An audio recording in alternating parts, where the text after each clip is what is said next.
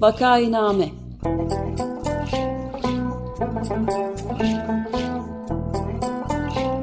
Salgın günlerinde memleket manzaraları. Hazırlayan ve sunanlar Güven Güzeldere, Ömer Madra ve Özlem Tekin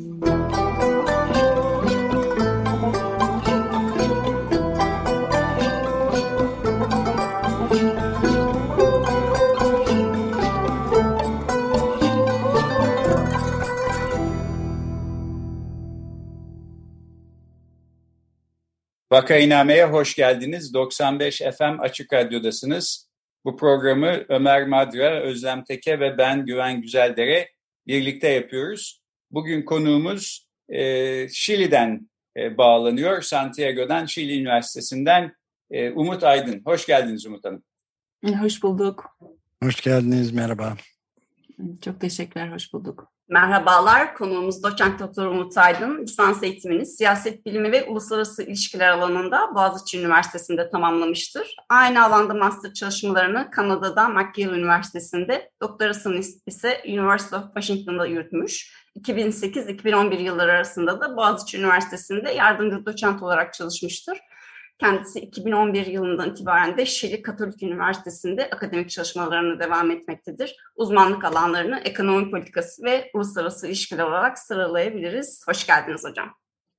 Hoş bulduk. Çok teşekkürler davetiniz için. Şimdi biz bugün e, Şili'de yakınlarda oylanan ve ciddi bir şekilde reddedilen anayasa taslağından konuşmak istiyoruz. Fakat ben önce şuradan başlayalım istiyorum. Benim ilk sorum bu. Ben öteden beri Şili'yi Türkiye'ye çok benzetirim ama bu sığ bir benzetme olabilir. Yani çünkü e, hani bir yandan e, demokrasi tarihi darbelerle bölünmüş iki ülkeyiz. E, birbirimizin şarkılarını biliyoruz. İşte aydınları benzer zorluklardan geçmiş iki ülke filan. Öte yandan tabii dünyanın iki ucunda bambaşka iki ülkeden bahsediyoruz.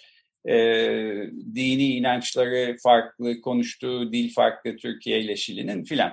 Dolayısıyla bu benzetme e, böyle uzaktan bir izlenimden ibaret e, olabilir. Belki de olmayabilir. En azından e, Şili'de e, verilen demokrasi mücadelesi bir noktaya kadar geldi ve e, bana çok güzel gözüken içerikli bir anayasa taslağı yazıldı. Fakat reddedildi. Buradan belki Türkiye için çıkartılması gereken dersler olabilir. Çünkü biz de hala bir darbe anayasasıyla yönetilen bir ülkeyiz. Günün birinde belki yeni bir anayasa yapılması mümkün olacak.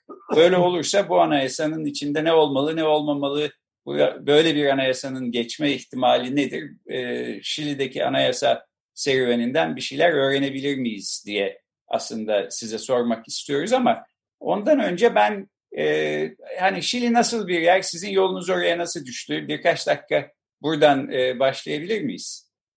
Hı hı. E, tabii Şili e, e, dediğiniz gibi o Türkiye, Türkiye ile bazı benzerlikleri olan bir ülke. E, tarihte e, askeri darbeler e, yaşamış bir ülke. E, 1990 yılından itibaren demokrasiye geçiş yapıldı. E, ve e, bu 80 anayasasını e, e, değiştirip yani bir takım değişikliklere uğradı tabii ama e, bu anayasayı, anayasayı tamamen yeniden yazma e, çabası içinde şu anda. E, Şili'nin milli geliri aşağı yukarı Türkiye e, e, kadar e, e, ana e, sektörler diyelim e, özellikle madencilik, bakır madenciliği önemli. Şu anda lityum da çıkartılmaya, e, işlenmeye başladı. E, tarım önemli bir sektör. E, çok verimli bir toprağı var. E, o, yüzden tarım da önemli bir sektör ama en önemli ihraç e, kalemleri madencilik e, diyelim. Madencilik Ondan çok daha aşağıda e, tarım ve şey e, servis sektörü e, geliyor. E, benim yolum buraya eşim sebebiyle düştü. Eşim e, Şilili, e, o da akademisyen. E, Amerika'da doktora yaparken tanıştık. Sonra birkaç sene uzun e, İstanbul-Santiago arası e, yolculuklar yaptıktan sonra ben burada bir işe başvurdum e, ve e, buraya taşındım. 11 senedir de e, buradayım. E, buranın en büyük üniversitelerinden birinde çalışıyorum siyaset bilimi alanında. böyle. Peki çok teşekkürler. Şimdi siz Şili'yi elbette bizden çok daha iyi tanıyan bir kişisiniz. Ömer Bey'in ve Özlem Hanım'ın da soruları olduğunu biliyorum. Ben kendi ilk sorumla başlayayım ondan sonra sözü onlara bırakayım. Şimdi Şili Anayasası kabul görmedi ama aslında e, Şili'nin darbe zamanından e, tasarlanmış anayasası reddedilmişti ve e, Şili kendisine başkan olarak ilerici, solcu ve son derece genç bir insanı seçti. Bunun rüzgarıyla işte yeni yapılacak bir anayasa, içinde pek çok haklar barındıran bir anayasa mutlaka kabul görecektir diye düşünenler yanılmış oldular, kabul görmedi. Şimdi bunun nedeni nedir diye düşündüğümüzde yani belki işte içeriği itibariyle kabul görmedi ya da içeriği çok iyiydi ama yeterince e, duyurulamadı, tanıtılamadı. Yani hoşlanmadığım bir kelime kullanayım yeterince pazarlanamadı. Belki bu yüzden. E, her halükarda iki ihtimalin hangisi doğru olursa olsun Türkiye için belki çıkarılacak dersler de e, olabilir. Ben buradan başlayalım istiyorum. Yani bu Şili Anayasası da ne oldu? Anayasa hazırlanırken ne oldu ve anayasa niçin reddedildi? E, şimdi şöyle bu anayasa hazırlanma süreci şeyde başlıyor. E, Ekim 2020, e, 2019'da e, başlayan sosyal patlama e, sonucu 15 Kasım'da Şili'nin büyük e, ana partileri, e, siyasi partileri, geniş bir yelpaze e, bir araya geliyor ve bir e, e, geldi ve bir anlaşma imzaladı. E, anayasayı değiştirmek konusunda adımlar atılacağı, öncelikle bir referandum yapılıp değiştirelim mi, değiştiremeyelim mi ve hangi yolla değiştirelim e, diye sorulacak. Böyle bir e, yol haritası çizildi bu 15 Kasım e, 2019 anlaşmasıyla. Yani sosyal patlama 18 Ekim'de başladı veya bir iki gün önce başladı ama 18 Ekim diye tarih konuluyor genelde. E, ondan sonra yaklaşık bir ay içinde siyasi partiler bir araya geliyor ve bir anlaşma imzalıyor. Bu imza, anlaşmayı imzalayanlardan biri de Gabriel Boric. E, kendi partisinin karşı çıkmasına rağmen e, Boric kendi kendi kişisel imzasını koyuyor e, bu, bu anlaşmanın arkasına ve bu şekilde bu şey başlıyor. İlk etabı bunun e, bir ilk referandum halk oylaması e, kabul et, e, anayasayı değiştirelim mi değiştirmeyelim mi ve değiştireceksek hangi yolla değiştirelim? Yeni bir kurucu meclis mi kurulsun seçimle tamamen yoksa yarı parlamenterlerden yarı kurucu meclis yarı yeniden seçilmiş bu iş için seçilmiş insanlardan e, oluşmuş bir karma meclis mi olsun diye. Bu konuda Ekim 2020'de oylama yapıldı, halk oylaması yapıldı. E, şey yüzünden, pandemi yüzünden biraz gecikti. E, bir 6 ay veya 8 ay gecikti. Ekim 2020'de bir e, halk oylaması yapıldı. Burada yüz, halkın %78'i anayasa değişsin ve e, tamamen seçilerek gelecek bir kurucu meclis olsun diye oy verdi. Yani çok büyük bir ivme var arkasında sonuçta e, e, bunları söylemenin sebebi, e, anlatmamın sebebi o. E, sonra kurucu meclis e, seçildi e, bir sonraki yıl e, Nisan ayında. Burada ilginç bir şey oldu. E, kurucu meclis yani zaten bir süredir Türkiye'de pardon Şili'de belki 10 yıl 15 yıldır gelen bir siyasi partilerin e, diyelim e, meşruiyetinin azalması gibi bir durum var. İnsanlar oy vermiyor, geleneksel partilerin oyları düşüyor, geleneksel partiler halktan kopmuş durumda gibi bir e, kaygı var. Ve bu e, seçim, kurucu meclis seçimlerinde bu çok ciddi bir şekilde ortaya çıktı. E, bağımsızlar 155 kişilik bir kurucu meclis. Bağımsızlar bunun yüzde e, pardon yüzde 65 değil 65 sandalyeyi bağımsızlar ele geçirdi. E, yani öyle bir şeydi ki seçim sonuçları izleniyor.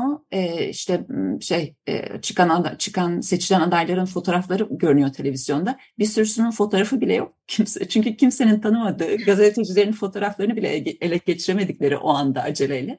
İnsanlar halktan insanlar yani halktan değil de bir kısmı halktan bir kısmı daha böyle sosyal hareketlerden gelmiş çevre hareketi, feminist hareket, e, e, gibi e, e, mesela emeklilik emekliliğin özelleştirilmesi, özel olması karşısında e, bir önemli bir sosyal hareket var. Onların temsilcileri falan. Bütün bunlar e, bu kurucu mecliste girdiler. E, kurucu meclisin ilginç başka bir tarafı da e, bu kurucu meclis kararlarını yani anayasanın metnini üçte iki e, oyla, yani üçte ikinin e, e, onayıyla kabul edecek. Yani yine yüksek bir çıta var e, kabul şartı olarak. Ve sağ kesim üçte birden az oy aldı. Yani sağın veto yetkisi, veto yet, şeysi gücü yoktu bu kurucu meclis içinde. E, geri kalan sandalyelerde merkez sol ve daha sol arasında e, paylaştırıldı. E, e, yerli halkların temsilcileri 17 tane özel sandalye ayrıldı onlar için. E, ve e, seçim kurallarının e, kadın erkek eşitliği konusunda ısrar yani şeysi sonucunda e, tam yarı yarıya kadın ve erkek üyesi olan bir kurucu meclis seçildi. Şimdi, yani buraya kadar pardon sözünüzü kestim. E, her şey yeni bir anayasanın, iyi bir anayasanın e, tesisi için yolunda gidiyor gibi gözüküyordu diye. Evet, evet ve çok büyük bir heyecan var. Hala çok büyük bir heyecan var. Çünkü geleneksel politikacılardan bıkmış bir halk çok daha genç, çok daha fazla kadının olduğu, e, kendilerine daha çok çok daha fazla benzeyen geleneksel politikacılara nazaran bir, bir grup seçti. E, ama yani tabii bu kadar çok bağımsızın olmuş olması e, bir açıdan bu şeyin e, bu kurucu meclisindeki bir takım bir takım dinamikleri önemli etkiledi. E, bağımsızlar çok olunca veya çok fazla bağımsız olunca ne oluyor? O sea parti disiplini e, denen şey yok tabii ki. İnsanların, partilerin beraber çalışma, grupların beraber çalışma, bir e, orta nokta bulma kaygısı e, azaldı. E, o yüzden böyle halka özellikle e, bu şey e, şimdiki referandumdan sonra yapılan e, anketlerde bir sürü insan bu kurucu meclisin çalışma yönteminin, kurucu meclisin içinde olan kavgaların e, e, vesaire e, gerçekten hoşlarına gitmediğini e, söylüyorlar. Yani geleneksel politikacılar yerine bize benzeyen, halka benzeyen insanları çektik. Ama sürekli kavga ediyorlardı. Bir türlü anlaşamadılar. Bir türlü birbirleriyle orta noktayı bulmaya çalışmadılar gibi bir e, şey oldu. Ve hakikaten işte bir sürü skandal oldu. Bir sürü uç nokta ekstrem e, e, öneriler geldi. Bu öneriler oylamada geçmese bile sonuçta ne bileyim bayrak dedik e, az önce konuşurken işte bayrak, milli marş vesaire gibi şeyler sembollere dokunmadılar aslında. Onların hepsi yeni anayasada da yeni anayasa teklifine de aynı şekilde kalıyor ama öyle şey tartışmalar veya öyle şeyler oldu ki işte bayrağımız değişecek, her bölgenin kendi bayrağı olacak, işte her bölgenin veya işte her yerli halkın kendi hukuk sistemi geçerli olacak falan gibi şey daha sonra yalan haberlerle de beslenmiş bir takım şeyler çıktı. Skandallar veya uç görüşler ortaya çıktı ve, e, ve konuşuldu. Yani sonuçta bu insanlar ortak noktayı bulmak için çok fazla e, çaba göstermediler ve bir takım şeyler, bir takım e, tartışmalar bu kurucu meclis içindeki e, gerçekten daha uç noktalara e, noktalara e, çekildi. Yani sonuçta ortaya çıkan metin hem çok uzun oldu 300 küsur maddeli bir anayasa. Hem bazı konularda belki halkın istediğinden daha ileri gitti. Hem de maalesef ki bir şekilde sizin de dediğiniz gibi pazarlanması veya halka anlatılmasında bir eksiklik kaldı. Sonuçta hem süreç hem de ortaya çıkan metin bir şekilde halk tarafından kabul edilemedi, benimsenemedi. Ben yani bu ikisini de önemli faktörler olarak görüyorum. E, yani hem metnin kendisiyle ilgili sorunlar vardı hem nasıl yansıtıldığı medyaya, nasıl anlatıldığı halka e, önemliydi ki bir, orada bir sürü yalan haber var. Birazdan herhalde onu da konuşacağız. Evet, Ama ben... bir yandan da süreç hem uzun olduğu hem çok fazla skandal. Mesela ne bileyim bir tane bağımsız adaylardan biri kanser olduğu olduğunu söyledi. O şekilde seçildi. Belki onun biraz sempati etkisi vesaire oldu. Sonra anlaşıldı ki kanser değilmiş. Yani yalan söyleyerek bu şekilde bununla beslenerek falan e, oraya e, gelmiş oldu. Yani bu mesela çok şey uç bir örnek ama böyle bir sürü ufak tefek skandal oldu ve bu sonuçta süreçle ve o kurucu meclisle ilgili negatif bir şey ortaya e, e, imaj e, ortaya koydu. Evet, ben yani bence süreç de en az sonuç kadar önemli. Önemli tabii. Ben de yalnız çok şaşırtıcı bulduğum şey buydu. Yani onu sorayım izninizle. Yani yüzde 2020'de yapılan ilk plebisitte işte ona plebisit deniyor. oy verenlerin yüzde 78'i hemen yeni bir anayasa yapalım diye çok yüksek bir yüzde seksene sizin de söylediğiniz gibi bir oy verirken ve üstelik de yerlilerden solcu bir akademisyenin Eliza Loncon diye bir yerli kadının da başına getirilmesi belgeyi hazırlamak komisyonunun başına iken birdenbire yüzde altmışa varan böyle bir yüksek şeye dönüşmesi yenilgiye dönüşmesi yüzde altmış iki hatta bulan Rechazo deniyor galiba değil mi? Ve muazzam bir şey var. Radikal bir değişiklik oldu. Ben burada çeşitli yerlerde çıktı. Bir tane ilginç bir makalede gördüm. Carol Conchabel'in The Conversation internet sitesinde bu fake news denen sahte haberlerin, yalan haberlerin işte misinformation deniyor. Yanlış bilgilendirme ve dezenformasyonun son derece etkili olduğuna dair birçok yazıdan biriydi. İşte kürtaj konusunda 9 aya kadar izin verilecektir doğuma kadar diye işte Nicola Maduro'nun Venezuela başkanının bu anayasa şeylerine katıldığına dair bir yalan haberler çıkmış hazırlıklarına. İşte bu Felipe Castın Boric'in 2021 seçiminde alt ettiği sağcı aşırı sağcı politikacının da söylediği pek çok yalan var ve en önemlisi de benim daha gençliğimde duyduğum komünistler gelecek evlerimizi her türlü özel mülkiyeti elimizden alacaklar. Hatta neredeyse kadınların paylaşımına kadar gidebilecek bir şeyin de bu internet sitelerinde hepsinde çok sonra yani mesela Felipe Cast'ın yazdığı bu bütün şeyleri sonradan geri çektiği, özür dilediği filan anlaşılıyor. Ama yani bir 20, 2022 bu senenin başında yapılan erken bir araştırmada Şililerin yüzde 58'inin aslında bir çeşit dezenformasyona, yanlış bilgiye ekspoze olduğu ortaya çıkıyor. İşte sizin de dediğiniz sigorta e, sistemlerinin değişeceği hatta polisin ortadan kaldırılacağı üniformalı polisin gibi akıl almaz şeyler var. Bunun rolü bu kadar nasıl oluyor diye insan merak etmiyor değil. Bunu sormak istedim ben de. Hı hı.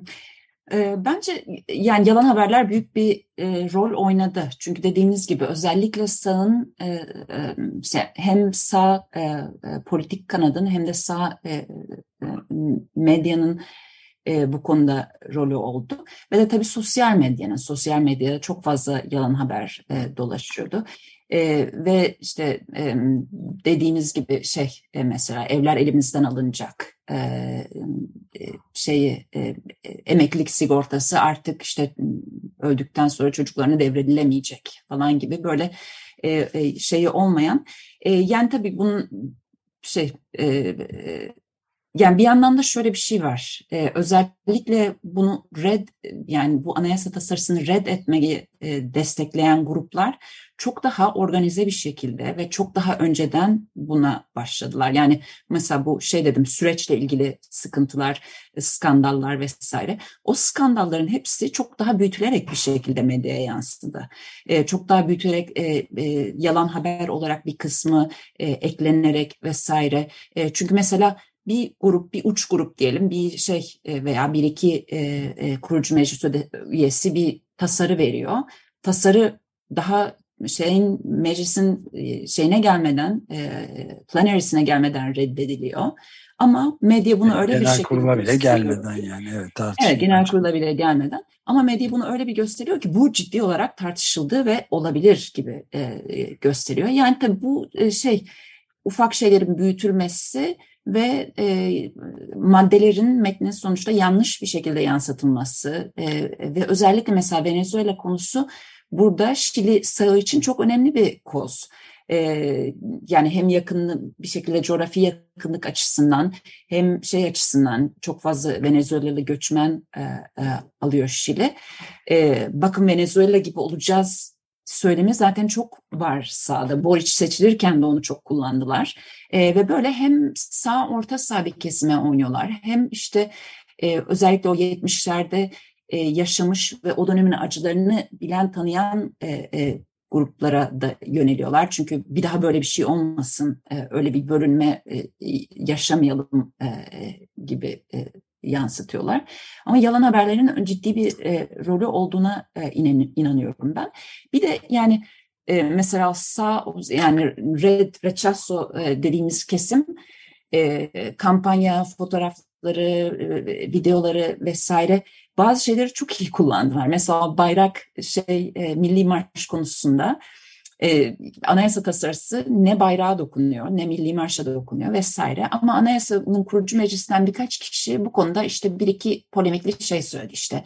Aslında marşımız bizi yansıtmıyor veya şey bölücü olabilir. E, yani bazı insanlar için bu bölücü ve e, e, kabul edilebilir bir marş değil vesaire e, gibi bir şeyler söyledi. Ama ne bu kurucu meclisin içinde söylenmiş bir şey, dışarıda başka bir e, başka bir ortamda söylenmiş bir şey. Onu kullanarak mesela görseller falan da çok güçlü bir şekilde kampanya reklamları vardı. Yani insan seyredince hakikaten Ay, gerçekten böyle bir şey olacak mı diye e, korkan bir sürü insan olabilir. Çok ulusluluk konusu mesela. E, bu da bizi bölmek istiyorlar diye bunun üzerine çok e, oynandı. Yani bir şekilde aslında sağın işi daha kolaydı e, şey açısından. Bu küçük küçük veya polemik olan her şeyi aldılar, skandalları e, aldılar ve onları e, kendi e, lehlerine e, kullandılar e, kabul kısmı ise, approval kısmı ise bu şeyin kabul edilmesini e, e, isteyen grupsa hem biraz daha bölünmüş bir şekildeydi hem de yeterince önceden tabii bu işe başlayamadı bu halka anlatma, ne yapıldığını halka anlatma olayına ancak metin hazır olduktan sonra başladılar. Ee, ve o zaman da tabii hem çok az zaman kalmıştı çünkü Temmuz'da metin hazır oldu, halka sunuldu, e, işte şey sunuldu. Ondan sonra yapılan şeyde bir, bir yani bir reaksiyon gibiydi. Hani o yalan haberleri veya yanlış yansıtılmayı durdurulmaya çalışılıyor. Sonuçta pozitif bir e, imaj e, son zamanda verilmeye çalıştı ve yeterli e, yeterli olmadı. Hatta son günlerde Michel Bachelet e, şeydeki e, e, e, UN'deki şeyini bitirip e, Şili'ye geri dönüp en son gündeki rek, kampanya reklamına katıldı mesela. O çok hoştu gerçekten şeysi. E, çünkü zaten kadının çok da büyük bir şey var. E, hala e, e, bağı var, e, stili var vesaire. Ama o ancak son anda gerçekten kampanyaya girebildi mesela. E, o yüzden e, yani bütün bunlar negatif bir şekilde e, etkiledi. Yani hem süreç hem metnin kendisi hem de bir şekilde halka anlatılamamış olması yeterince. Ee, burada Türkiye'yi alakadar eden bir takım sorulara da temas ediyoruz ister istemez ama Özlem Hanım'ın da bir sorusu var. O da yeşil ekonominin ne derece etkili olduğu ile ilgili. Ee, ben sözü ona bırakayım. Daha sonra vakit kalırsa Türkiye konusunda da bir şey sormak istiyorum. Ben de hızlıca yönelteyim o zaman sorunu. Çünkü e, Şili çok yoğun kuraklık altında ve iklim krizi etkilerini de yoğun hisseden bir e, ülke. Bunu da baz alırsak ki taslakta Bolivya ekvatorun ardından e, doğanın anayasal hak sahibi olarak e, tanımlandığı sosyal haklar, toplumsal cinsiyet eşitliği, yerli hakların konuluşu açısından aslında oldukça ilerici ve yol gösterici e, olmanın yanı sıra e, ekonomik sistemi dönüştürecek hatta Şili'nin yeşilliğini düzeni içinde yasal bir düzlem sağlayabilecekti. E, sağın bu noktada güçlü bir manipülasyonu örgütlediğini ve başarılı olduğunu e, söyleyebilir miyiz? Yani ekonomik ilişkilerin belirleyiciliği e, burada daha temel bir etken olabilir mi? Bunu sormak istiyorum. Hı hı. Burada yani daha çok bence bu şey hani bu yeşil ekonomiye veya bu hafriyat ekonomisini değiştirme çabası daha çok da yine sağı ilgilendiren bir bir şey madencilik sektörünü vesaire ve o yüzden yani önemli bir neden onların bu kadar organize bir şekilde karşı çıkması bu kadar çok para akıtılması mesela bu kampanyalar için o sea rechazo red opsiyonu çok çok daha fazla kampanya bağışı topladı. E, ve bu sayede de yalan haberler, medyayı iyi kullanma vesaire tabii oradan e, da geliyor bir, bir yandan. E, ama tabii bu şey, e, bu e, ekonomik sistemin değiştirilmesiyle ilgili olan e, tartışma yani halk için o kadar bence şey olmadı, çok etkili yani halktan çok o daha sağ e, şey e, e, ekonomik e, elitler arasında diyelim e, önemli bir e, bir tartışma veya önemli bir argümandı. Ama şey açısından halk açısından yani mesela e, özel mülkiyet de biraz konuşuldu. Tabii daha yalan haberlerle özellikle e, bahsediyorduk daha önce. İşte evleriniz elinden alınacak vesaire gibi bir söylem de vardı ama bence ondan daha önemli halk için olan şey e, şey e, yani özellikle bu çok ulusluluk, e, kürtaj, e, e, milletin bütünlüğü vesaire gibi konularda ekonomik konular biraz daha diyelim arka planda e, kalmış olabilir. Çünkü burada sağ, pardon Yeşil Hareket çok çok ciddi, çok e, önemli e, bir güce sahip ve yani başka bir sürü ülkede olduğu gibi de anketlere bakarsanız halk arasında yapılan anketlere yani bir sürü insan destekliyor e, şeyin e, mesela suyun, doğanın kullanımında ciddi kısıtlar veya ciddi şey önlemler getirilmesi gerektiğini.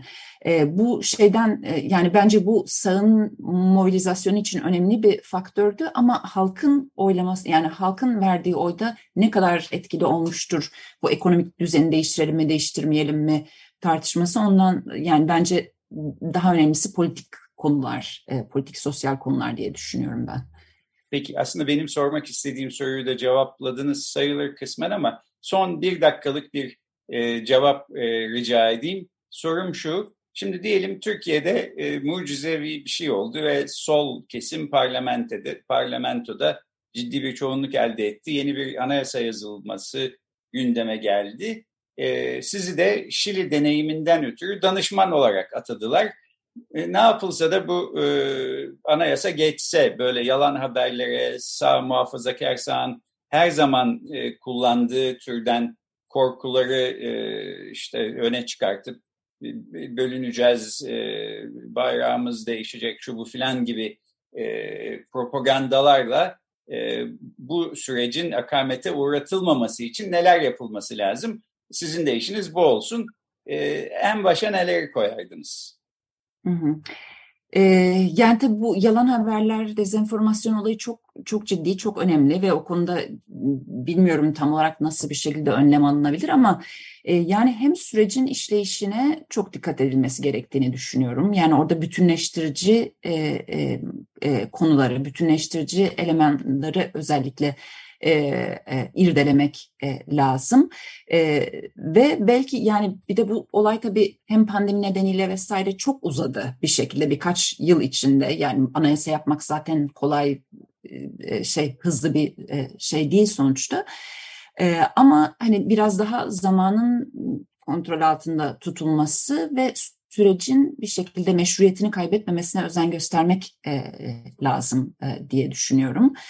E, ve tabii işte şimdi yani şey tartışması da var. Bu anayasa yapan grup ve anayasa belki halkın sosyal konularda özellikle istediğinden çok daha ilerideydi diye bir durumda var. Mesela o, o, o hani halkın beklentileriyle halkın günlük hayatı, ekonomi, e, politika, sistem, politik sistem vesaire gibi konularla bazı sosyal şeyler e, konusunda bir denge olması lazım. Yani nerede ne kadar ileri gitmek istiyoruz ve anayasaya ne kadar detay koymak istiyoruz. Dediğim gibi 380 maddeli bir anayasa hem çok maksimalist yani çok büyük bir, bir metin hem kimse o kadar şeyi okumakta zorluk, zorluk çekecek hem anlatılması güç belki ve de belki de çok fazla detay içeriyor. Yani anayasalar belki daha kısa metinler olsa e, ana konuları düzenleyip e, özellikle yani bölüneceğiz korkusu olan bir yerde belki bu bölüneceğiz korkusunu hafifletecek e, şekilde hem sürecin hem metnin e,